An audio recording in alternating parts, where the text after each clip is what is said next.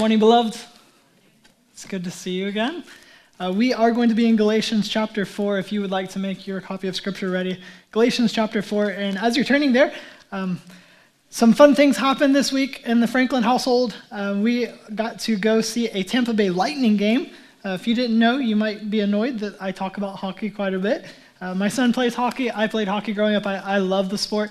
Um, but Tampa Bay Lightning in Tampa is an NHL team, like that's the top level team. And so the tickets are a lot more expensive and it's a lot further to drive than our local Solar Bears who are not the NHL, but you know, uh, tickets are cheaper and it's closer. But there was a preseason game, so it's not a real game, so to speak. It's kind of like a practice game. And so the tickets were a lot cheaper, and it was here in Orlando because they're trying to expand their fan base and all this stuff. So this was the first chance that my son Leland had to see an actual Tampa Bay Lightning game. Um, he plays with the RDV, and so it's like they have Tampa Bay on their jerseys and stuff, but he's never got to actually see Tampa Bay play.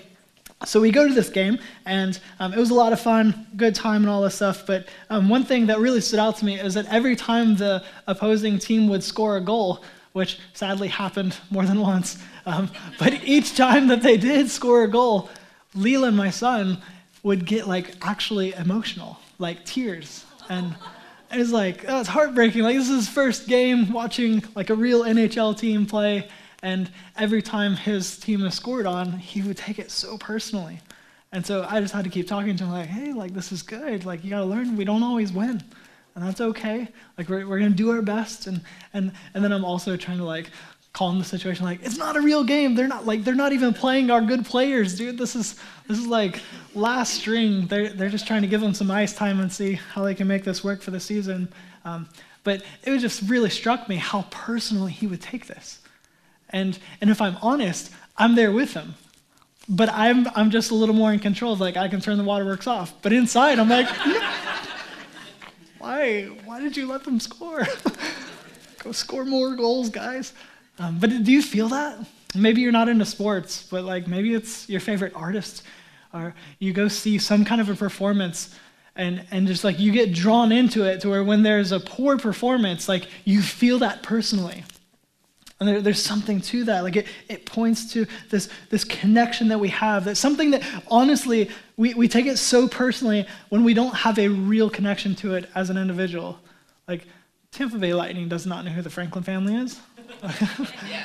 Yet. Exactly.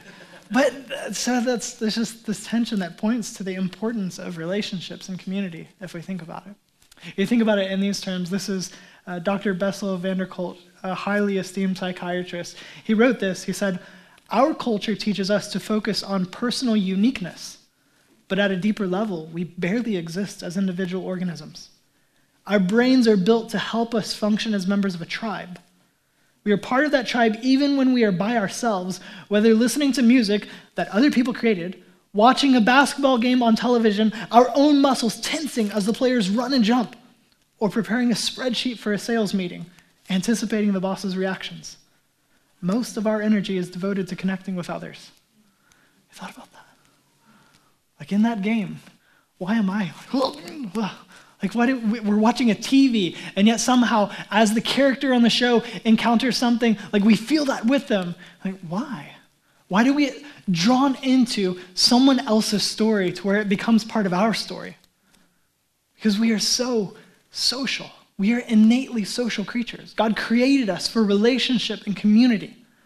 It is important that we are in real relationships like actual relationships, not just like what's your friend count or your follower count, but who do you have that's an actual friend?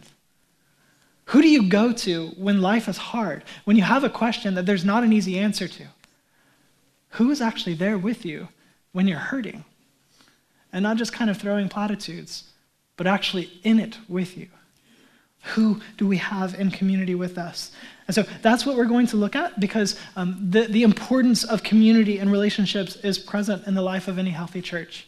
And I so want us to always be a healthy church. And so we must have real relationships, real community. And so in Galatians, that's what we're going to be exploring today. And so the book of Galatians, um, hopefully you've been tracking along with us, but this, this whole book is kind of this, this treatise on the gospel that's spoken into a situation of churches in Galatia where Paul is a missionary who helps start churches in Galatia, and he's writing a letter to them. So he's no longer in the region, but he's hearing about things that are happening there. And he writes them because he's like, look, people are compromising the gospel. People are coming in and they're adding things to, they're actually trying to draw you back into the law, the Mosaic law. They're adding these things. The threat is legalism. This idea that you now have to somehow perform to, to somehow inherit or receive the salvation as opposed to just simply knowing it's by grace through faith. Like the gospel is good news that God loves you and has made you into a right relationship with Himself at His own cost. Nothing that you can do is going to earn that. You came into this freely by grace, it's just through faith. You believe that He has done this for you, and you're in. You're part of the family of God. And yet, the ethnic Jews, some of the ethnic Jews that are still holding to the Mosaic law, they're coming and they're like, yeah, that's a great gospel. It's good that you believe that. But now, if you really want to be part of the people of God, like we have always been, you also need to do this. So they're tacking on some things from the law, like you should be circumcised, this outward sign of being the covenant people of God.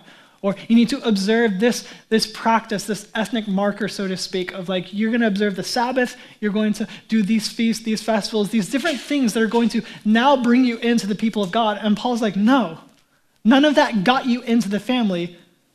You're already in the family. So why now do you think you need to do those things? You're submitting to slavery again. Don't start to think that you can somehow perform and become right with God. God gave you his favor. You live out of his favor, not for his favor. And so God has, has given us this gift of a record of this letter that Paul wrote to the Galatians, and now we're exploring that and seeing what does that mean for us? Because we don't so much think like, oh, like I've got to do these different 600 odd commands of the Old Testament to be in a right relationship with God, but we absolutely fall prey to the, the legalism of somehow I've got to measure up, that I've got to look the part, I've got to behave in such a way, otherwise I'm out. And we'll start to push that on, on each other as well. And that's just, that's insane. Paul would say things like, You foolish Galatians! Like, who has bewitched you? What is this? You're turning to another gospel. There is no other gospel. What are you doing? And so we're continuing on. We're in chapter four now. And today we're going to see a window into his personal relationship with the Galatians. So, chapter four, we're picking up where we left off last week in verse 8. Read with me. But in the past, since you didn't know God, you were enslaved to things that by nature are not God's. So remember in context here, Paul is writing, addressing the Galatians, but in the past, since you didn't know God, you were enslaved to things that by nature are not God's. But now, since you know God, or rather have become known by God, how can you turn back again to the weak and worthless elements? Do you want to be enslaved to them all over again? You are observing special days, months, seasons, and years. I am fearful for you that perhaps my labor for you has been wasted. That's some hard words. Paul's saying, hey, I'm, I'm scared. You guys, like, you remember, you came from pagan idolatry. Like, you were worshiping false gods.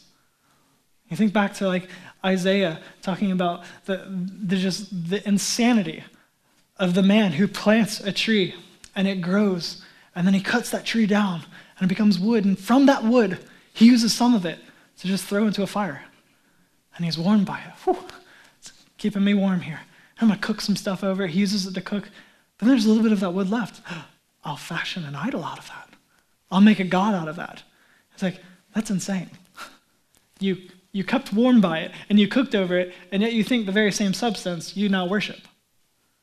What is this? And so they're living in a culture where there are many gods, gods of this and gods of that and all this stuff. And it may not be this like wooden idol in the house, but there are all kinds of false gods. And it's like, why would you turn back to worthless elements? Those things are not gods. They're not gods at all. Why would you turn back to that? Why would you go back to pagan idolatry? But he doesn't in there. He's like, you're actually you're observing these special days and feasts and years, all these things. And if now we read that in context, what is that all about? That's that's a religious act. That's not about the pagan idolatry. That's about the observance of the Jewish calendar. That's observance to the Mosaic law. And so he's saying, don't go back to worthless elements, don't go back to idolatry. But now he's tagged the two together. It's not just the pagan idolatry of these silly false gods, it's also this idolatry of these religious acts and observances.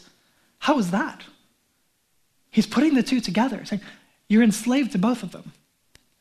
That religious legalism tried to perform your way in, trying to do good enough, to be a good enough person, to obey and comply with these rules. He's saying that is actually a form of idolatry. That you think in some way you're going to be able to save yourself by your performance. So, pagan idolatry, what you can acquire what you do. Religious idolatry, legalism, what you acquire, what you do. You think you can gain a right standing with God by observing these rules. You think you can gain the favor of God by being a good enough person, all these different things. He's like, it's the same. You're falling into a trap. This is crazy. I, I love, he's pointing out that the idols are not gods, and yet they do have real legitimate power over humans. Whether that is the pagan idol, and in our culture, we think the next big thing that I've just got to have, the newest piece of technology, or that house, or that position, whatever it is that we're finding as our sense of comfort or security or identity in the place of God Himself, anything that we put on the throne that is not God Himself, that is an idol. And so again, like easy for us to look and say, like, yeah, man, that's that's an idol. If, if I just need that number in my bank account or I need that position, that status, whatever it is, absolutely that's an idol. But then you think, oh, but what about your church attendance? You look at how often you come to church. I'm good. You know what? I go to church like most weeks. I'm good. Or I read my Bible every day. I'm doing great. My prayer life is killer. It's, it's amazing. You wouldn't believe the amount of time I pray every day. These are beautiful things, right? But if that is what you're looking to as your salvation, as your, as your hope, your comfort, your sense of identity, the things that you do, then you've actually fallen back into slavery. It's a religious legalism. And Paul's saying, don't go back to that. Tension that Paul is fighting is that they fall prey to this religious idolatry or legalism that is actually the same as the pagan idolatry that they were once in. It's enslavement. So everyone is seeking salvation, every human. Salvation of some sort. We all know that we're broken. Even when we like to pretend like we're not, we know that we're broken. And so, whether it's a pagan idol or performance that's functionally an idol, we're all trying to save ourselves by acquiring something in any form of idolatry. It's enslavement. But the gospel says that salvation actually comes by faith. It's what God has done and what God has declared of us. Not what we could do or what we could say, but what He has done. He is at the center of it all. So let's jump back in here. I want to point some things out. Uh, verse 9. I love this, this statement that he makes here that creates its own tension. He says, But now, since you know God, or rather have been known by God, or have become known by God, how can you turn back again to the weak and worthless elements? Wait, so which is it? Is it now I know God, or rather that I have become known by God? Is it both? What is that? Why, why does he make that tension? And grammatically, we like to, when we see that word rather, we'll think like, well, rather must mean that it negates the first part. It's not that, he's not, he's not negating it. He's showing a priority here. That yes, you now know God. You have a real, genuine, personal relationship with God. You know Him, and it is beautiful. There's intimacy there. But that's not actually what is paramount. What is more important is you have become known by God. That God knows me is more important than me knowing God. And why is that? Because when I consider my love, it's fickle. Me knowing God is so fickle, but God knowing me is constant. When the scriptures speak of knowing someone, um, this is a little more PG 13, but in the Old Testament, we often hear the verbiage of like, so and so knew so and so, the spouse, and they begat so and so. To know someone implies this deep intimacy. So, God knowing us, us knowing God, this great intimacy of a personal relationship. This morning, um, KJ, Kevin Johnson, comes walking in and, and he, he helps with the setup. And, and, it's just always like the fun level goes up when he enters the room. He's always loud and just like has something to bring to the table. And he walks in this morning. He's like, hey, I've got a theological question. Like, all right, here we go. Everybody wake up. It's time.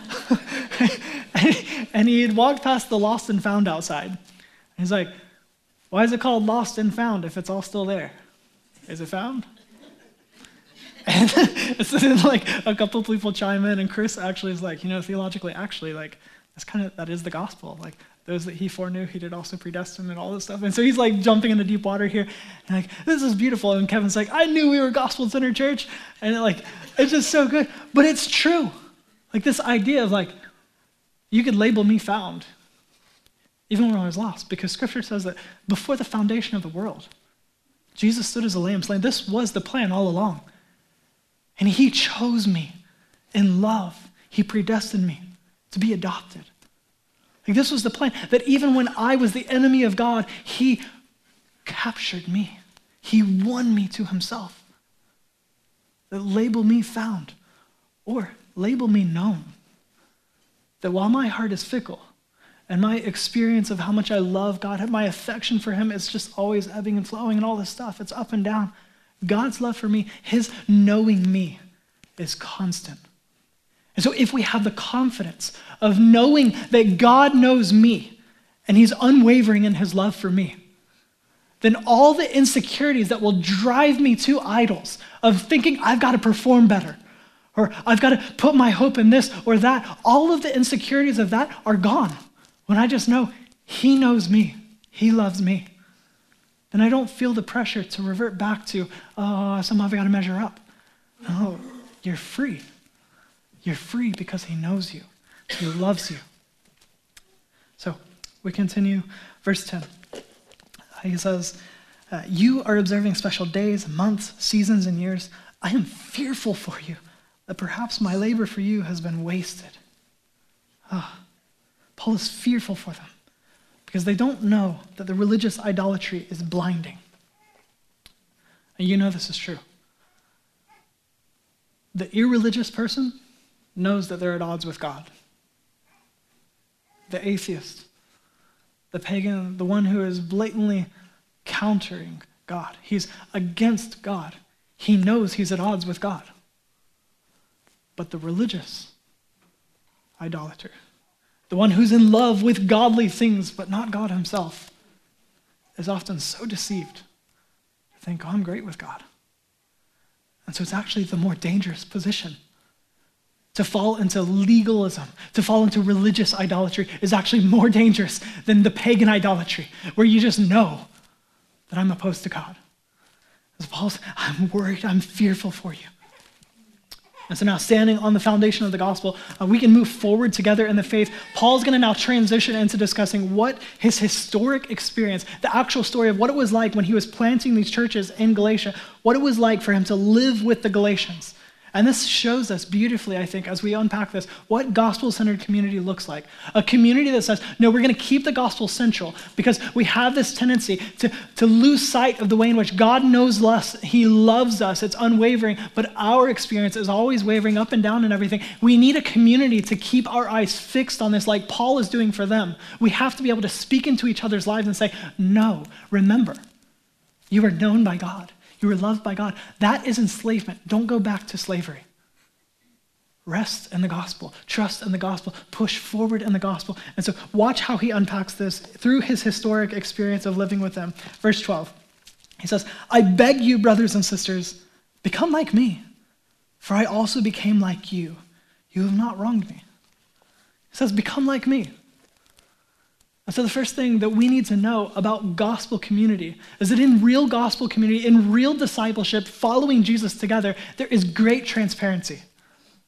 Let's be a church that is incredibly transparent with each other. Invite each other in to actually know. Open your heart and your life to allow others in to see how do you think, how do you feel, how do you act in ways that are in accord with the gospel. What does discipleship look like in 2021? It's not all the time going to be, hey, let's meet up. We're going to work through this book study. And we're going we're gonna meet up and we're going to spend 20 minutes in prayer and then we're going to meditate on this passage. We're going to memorize this passage. Like, those things are great and they have their place. They're actually essential in discipleship, in formation as we follow Jesus together. But a lot of what it looks like is saying, come hang out in my home. Watch the way that when my kids absolutely tick me off, I respond to them. And that means I'm going to screw up a lot. And then you're going to watch me apologize to them and say, I, I messed up. And I'm so glad that God is gracious with us. I'm asking you to forgive me.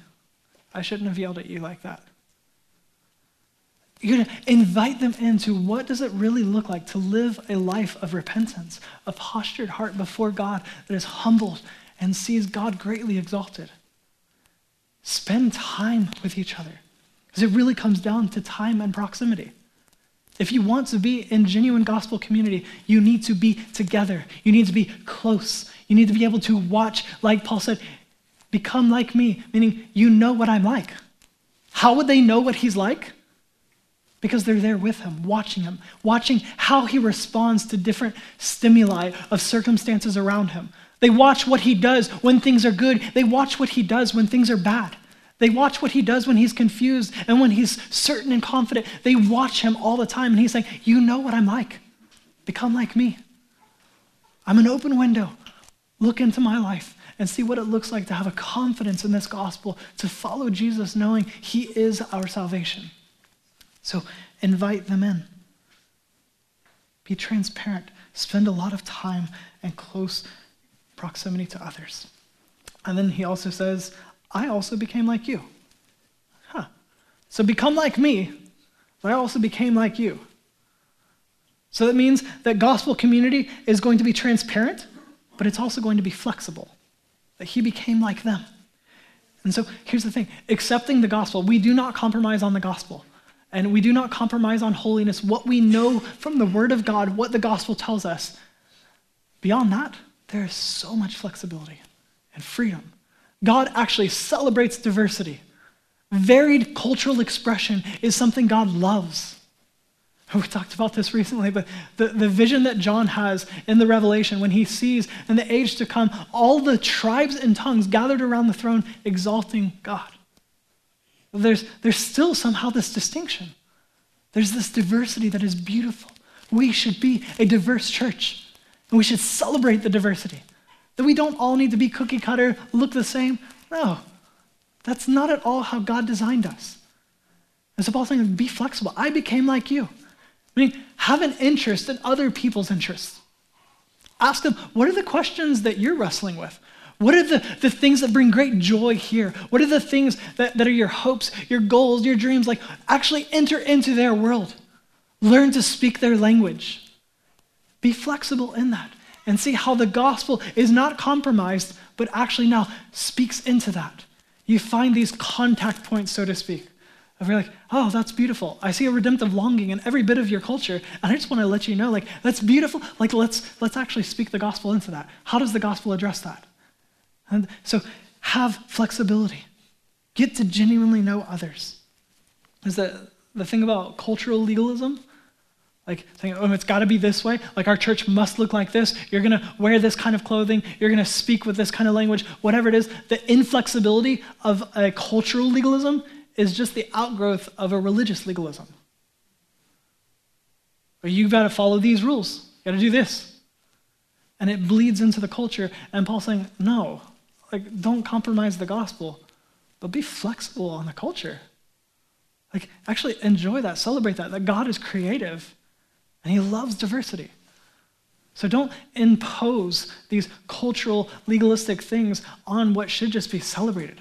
Yeah, there are varied expressions of the image of God because it all together is how he portrays someone who is so beyond our comprehension and our ability to express. That's part of it, and that's beautiful. So, verse 13, he continues on. You know that previously I preached the gospel to you because of a weakness of the flesh. You did not despise or reject me, though my physical condition was a trial for you. On the contrary, you received me as an angel of God, as Christ Jesus himself. Where then is your blessing? For I testify to you that if possible, you would have torn out your eyes and given them to me. Whoa. That's intense. And so we get a window here into, again, the historic story of how Paul began planting churches in Galatia. Is that he actually was not planning to be here. He did not plan, it was not Paul's plan to plant the churches of Galatia. The people he's writing to that he clearly loves this much. That was not his plan. He was in some way incapacitated. He was sick in some way. He had some kind of physical ailment. And there's all kinds of conjecturing, but we really don't know what it was. But the whole, like, I, you guys would have plucked out your very own eyeballs for me if you could. Like some, some scholars will say, like, you know, what happened to him on the road to Damascus? Blinding light, he can't see, and then these scales fall off and everything. Like maybe that created this ongoing optical problem for him. Other letters, he's like, where he would start to pen the, the closing, he's like, look, I'm writing with my own hand. See the big letters? Like, dude must have been blind. I don't know. we don't know. But what is clear here is that in some way, Paul was sick. And he did not plan to be with the Galatians long enough to plant churches. And yet, he did. Because of his sickness, they loved him. They welcomed him like he was Jesus himself. And so Paul loved them and poured himself into them, even though it was not his plan. That's such a comfort to us that Paul brought the gospel to them in suffering. And while it was not Paul's plan, it clearly was God's. Maybe you need to know that. You are in gospel community by the providence of God. He has you here, even if you're hurting. He has you where He has you, and you can use that suffering, you can use that pain to be part of the glorious story of God. That He and His sovereignty and His providence is really holding true to that promise that He's working everything together for the good of those who love and are called according to His purpose. That your pain, your story, can be used for the advancement of the gospel wherever He has you. That even if it's not your plan, it's still in His plan. And look at the beautiful things that can come of that, that churches are coming about because Paul got sick. So often, like when I when I like I come into uh, an awful situation in life, and woe is me, why is this happening? And I like I I turn more and more inward, whereas Paul's saying, no, in gospel community, as you start to hurt, don't turn inward, turn outward. How is this actually going to be good for this community? How is God going to use this redemptively to bring about something beautiful? Look outward in your hurt. Oh, I love the Galatians. As Paul turns outward in his hurt, the Galatians replicate. They, they mirror that. And they love him. They love and care for Paul physically as he loved and cared for them spiritually. Isn't that beautiful? And that's at the heart of gospel community as well. That it's not just about our spiritual needs. It's, hey, brother, I'm going to actually physically show up and help you because there's a physical need here. That both are important. This is incarnational living. That God took on human form. He became embodied. Incarnation, carne, like Chipotle order. I don't carnitas. What is carna? It's carnival, all this stuff. It's meat. God took on meat. Isn't it good? Everybody's getting hungry. I'm with you. God took on meat, He took on human flesh. He became like us and lived amongst us. And Paul is saying, This is what it looks like. Get together. When you're hurting, don't, don't turn inward, turn outward. And watch how that gets mirrored in the gospel community around you, that we all just pour lovingly into each other, that our spiritual needs are vital, but our tangible needs are just important too. Like We love each other. Our, our love for God overflows in love for each other and becomes real, tangible things. So, uh, I just love us. Oh, I got to keep going. Verse 16. So then, so then is this transition. So, like, I want you to be thinking about everything I just said. You remember the way that I loved you? I didn't even plan to be here, but I was hurting. And yet, I decided to use that as an opportunity for you guys to know the gospel to know the hope of the world. And you guys responded in kind, just loving me. And at great cost to yourselves, you took care of me when I was hurting. And you loved me in such a way that, like, you would have plucked your own eyeballs out and given them to me if you could. You remember the way that we loved each other? So then, have I become your enemy because I told you the truth? Oh, I just drive the knife in, Paul. yeah, I remember how you loved me and how I loved you. So, did, did I become your enemy because I told you the truth? He's saying, Paul's saying, hey, I haven't changed anything. I told you the gospel. I loved you. I deeply loved you. And I'm still telling you the gospel. I'm still deeply loving you. So what's changed here? How did I become your enemy? You're the one that's changed. Oh, okay. So in gospel community, there's a time to say hard things. Don't compromise on truth. Stand firm in the truth. But you say it in love. Like he said. So then, meaning, hey, remember all that love that we shared. In light of that, what's going on, guys? What is happening here? His message didn't change, but they did. In verse 17, they court you eagerly.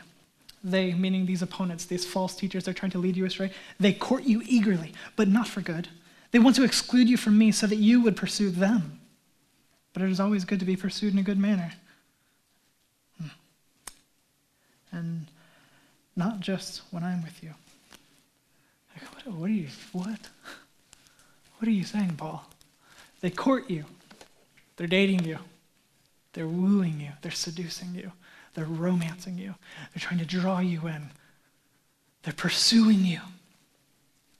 He's getting at the reality that we all love affirmation and praise. That's normal.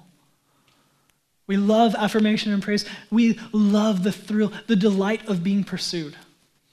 If you've ever been in a romantic relationship, you know it's true. You want that person to want to know you more.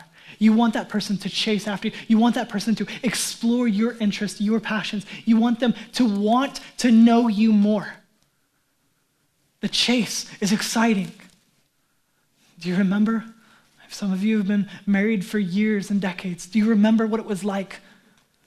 The butterflies, As you're trying to try, trying to pursue this person. We'll set up marriage counseling this week. we'll, we'll gain that back. This is my lover and this is my friend. Friends have fun and they chase each other. Just remember that. the false teachers are playing to that. They're playing to this reality that we love to be pursued. We love affirmation. We love praise. They're playing to it. And so they're like enticing the Galatians, like kind of tickling their ears. We're going to say what you want and everything because they're trying to posture themselves so that the Galatians would chase after them, look up to them like, oh, wow, you guys have arrived. You are so, so good at this. Yeah, aren't we? We are really good at this. You should listen to us. They want the authority, they want the applause, they want all of what it is to be pursued by someone who wants them. The false teachers play to this. They want the Galatians to glamorize them, they want the Galatians to be dependent on them. There's an issue here. They want them to be dependent on them. And what is this for the false teachers? If not the idols of approval and adoration that drive the religious idols? The legalism comes out of the deep seated idol of acceptance and affirmation, approval, and all these things. Like, we want other people to see how good we are at keeping the rules. So listen to us. See how good I am at keeping the rules? Look up to me. You need me. I'll tell you the right way, I'll lead you in the right way. And Paul's like, Don't you see what they're doing? They've seduced you. They want you to chase after them, they want you to be dependent on them. Wake up and see what they're doing to you. Watch what he does in verse 19. My children, I am against suffering labor pains for you until Christ is formed in you. Well, that got weird, okay? Have you ever said that about someone? Like, this is, a, this is a rough situation. I'm in labor pains over you. Have you been in a labor room? It's not good. it's not. Like, that's a really weird kind of jab. I don't know. What is that? What is he saying in that? Think about that. What is a woman's hope the whole time she's pregnant? What is she aiming for throughout the entire pregnancy? The birth of the child. To be healthy, to be independent, to no longer be dependent on her. Yes, in other ways, you can take the illustration too far that the child's still dependent on the mother. But the whole idea is look, they want you to be dependent. They're pursuing you in such a way that you would grow more and more dependent on them, that you would need them. Yeah, this is my hope. Like a woman who's pregnant and in labor, like I'm suffering these pains because I want you to be birthed. I want you to actually be free. That you don't need me, you just need Christ, Christ formed in you. Be free. They've got it all wrong. That's not the goal for you to now need them. The goal is actually for you to grow up into maturity and see that you're free and you stand in Christ. Oh, that's, that's an incredible aim, Paul. Ah, verse 20, he, wraps up this passage. He says, I would like to be with you right now and change my tone of voice because I don't know what to do about you. We got to read that with the emotion behind it. I don't know what to do about you.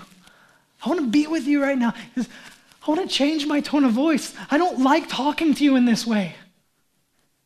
I don't like having to belittle you because this is insane. You foolish Galatians, what are you doing? Wake up and see the way that they've seduced you. Open your eyes, remember the gospel, see that you're free in Christ. Stop slipping back into slavery. Man, I want to change my tone, but I can't yet. I want to be there with you. I don't even know what to do about you. You hear it in his voice, like he loves them. And I want to hear that in this church. I want to hear you talking to each other. I want to hear you correcting me. I want to hear that deep longing for holiness. I want to hear that longing for you, like a woman in labor pains, to see Christ formed in you. We would love each other so deeply. And it's not okay. This is not okay. I'm going to say some hard things because I love you. Don't stay there. Can we hear that kind of conversation all the time? What a beautiful, loving church to where you could say those things because gospel community requires conversations that are loving, that are gracious, but are also honest and hard sometimes. For those of you who take this call to follow Jesus and disciple the nation seriously, I also want to give you some encouragement. Some great encouragement that I take from this. Have you found yourself in a position where you're like, man, I'm trying to do what's right. And this is just hard. This sucks. And I'm kind of at a loss. I don't know what to do about you. Have you been in that position with someone? Like, yeah, I don't know what to do anymore. Probably all of us. And isn't it encouraging and a comfort to see Paul was there? Paul the apostle to the Gentiles, wrote the majority of the letters of the New Testament, says weird things in a humble brag like, went up to the third heaven. I heard things that I can't speak of. like, this guy who can sound so arrogant, he's just so confident in his position in Christ. Like, that guy that I look up to so much came to a point where he's like, I don't know what to do about you.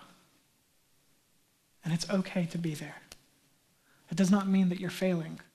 And so we look at, okay, Paul, you came to a place where you're like, I, I don't know what to do about you. And what did he do? What has he done for the whole letter? It's just, guys, remember the gospel. All I've got is the gospel. I'm just going to keep preaching the gospel to you. You want to talk? About, I want to talk about the gospel. You know, no, I want to talk about the gospel. Oh, no, no, no, the gospel, the gospel. But not just that. Like what he says right before, I don't know what to do about you. What does he say he wants? I want to be with you.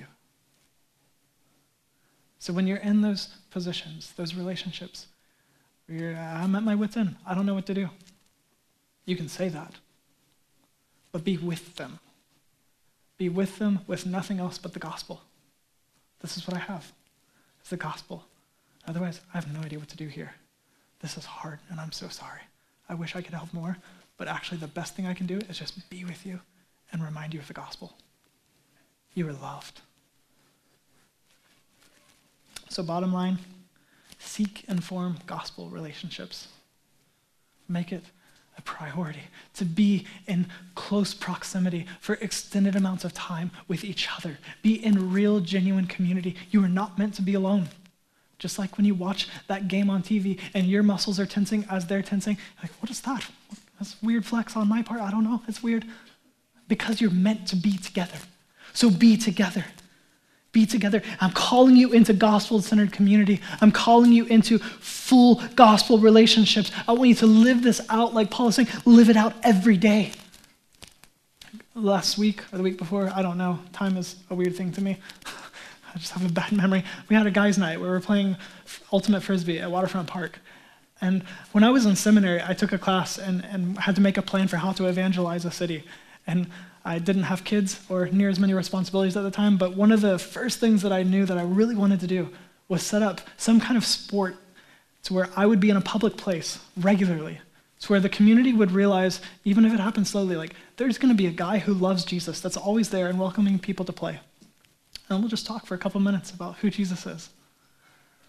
And I was so loved that we're playing Ultimate Frisbee, and I'm watching as person after person comes walking by, and you can see them stop and the longing to watch just a handful of guys throwing a frisbee. Like, that's kind of weird, but cool, I don't know. But like, they, you can see it that they're longing for community. Like, I want to be a part of that. People getting together to just have fun together? That's weird in today's culture. And one guy actually jumped in. We got to tell him about the church. I got to share the gospel with him. Like, because we're playing frisbee. Well, is, is it really that? Or that we're together? It's being together. People who are together and hold the gospel central. And then watch how that bleeds out. But it means every day of your life. It's not Sunday in this category of I go to church for this hour. Or if he won't stop talking, he's 11 minutes over, like more than an hour. But it's every waking moment that it's, it's our life, that we have laid down our life. We take up our cross and we follow Jesus, and there's not a day that we don't do that. It's deny yourself daily, take up your cross. Every day, be the church, hold the gospel central. Um, we have some structured ways to help you with that. That we want every one of you to be in a relationship that we call a discipline practicing partnership. In January, you'll get new covenant cards where we take that and we want you to actually fill it out and find at least one, if not two other people. You can say, for 30 minutes a week, let's have a conversation about whatever the discipline of the month is. This month is generosity. Would you, would you invite, like, how weird would it be if gospel conversations can be hard? Go ask somebody, hey, can we sit down and compare budgets? How generous are you with your money? Are you supporting the needs of this community? Are you giving to the church to see it expand? What are you doing with your wealth? Are you in just terrible debt? And as your brother, I want to help you. I want to step in and say, like, there's freedom here. Let's, let's make a map for how to get free. Be together. Have a discipline practicing partner. Be in a home group. Acts 2, the model of the church from the beginning. They met together daily in the temple and in their homes. There's a time for corporate worship like this Sunday morning gathering. But then there's so much time that just live it out, be the church in each other's homes. Show up to your favorite coffee shop together and talk about our Lord. Be together in each other's homes, be in community. We have home groups available. Josh, is our community pastor, talk to him, ask him, like, hey, what's a group I can jump into? We've got a handful of them, they all have room for you. Jump into a home group or ministry team. Start serving.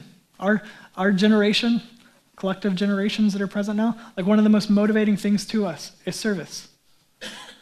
So maybe you're just kind of weirded out by the idea of like, I'm just going to show up and eat a meal in somebody's home that I don't know. Like, ah, that's, that's terrifying. Start simple.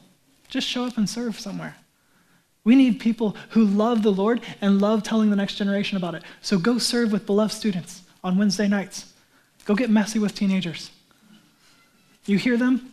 They need you. Literally, right now, they need you. Go help some screaming toddlers know what it is to know Jesus.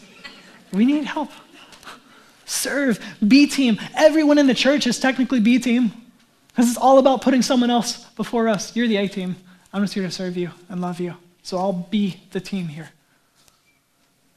Serve.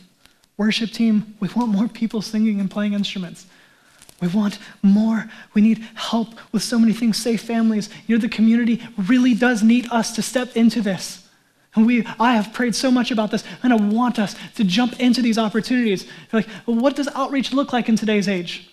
When there's so much government assistance, and there are all these other bigger churches that are doing so much, like, what does Little Beloved Church do? Well, who's actually doing that? It's like, here's an opportunity for us to be with a service that will work with all the schools and actually identify families who are genuinely in need. Some of them just need a friend to talk to. Some of them just need help with, like, how do I write a resume? How do I go turn in this application in a way that doesn't make me look like a fool? Or how do I have a date with my husband when I haven't for four years because there's nobody to watch my kids? And we get to step in and say, I got him. Six hours. Go have an awesome date. I'm background checked. It's going to be safe. Everything's on the up and up. Go have fun. Like, we can do that stuff, but it requires us living in the everyday, gospel centered community. So, will you step into that? Let's pray. Father, thank you for your love.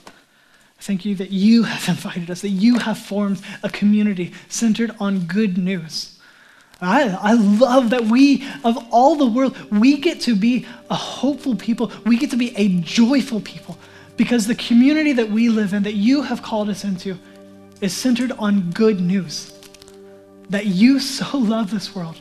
You sent Jesus to die in our place on a cross, to bear the weight of all of our sin and our shame, so that we could be free. We would not have to perform our way in to eternal life with you, but you would give forgiveness of sins. That your justice would be satisfied, your wrath would be satisfied because you took it on yourself because you love us in grace. And now we just get to benefit from that. God, that is amazing. Such good news. So give us faith, Father. If anyone is here that doesn't know you, let them know that Jesus is the way to you.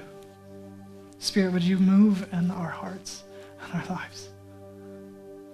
Work in us. Make us more and more every day a gospel centered church, always living in this faith. In light of your love, your grace. We pray this in Jesus' name. Amen.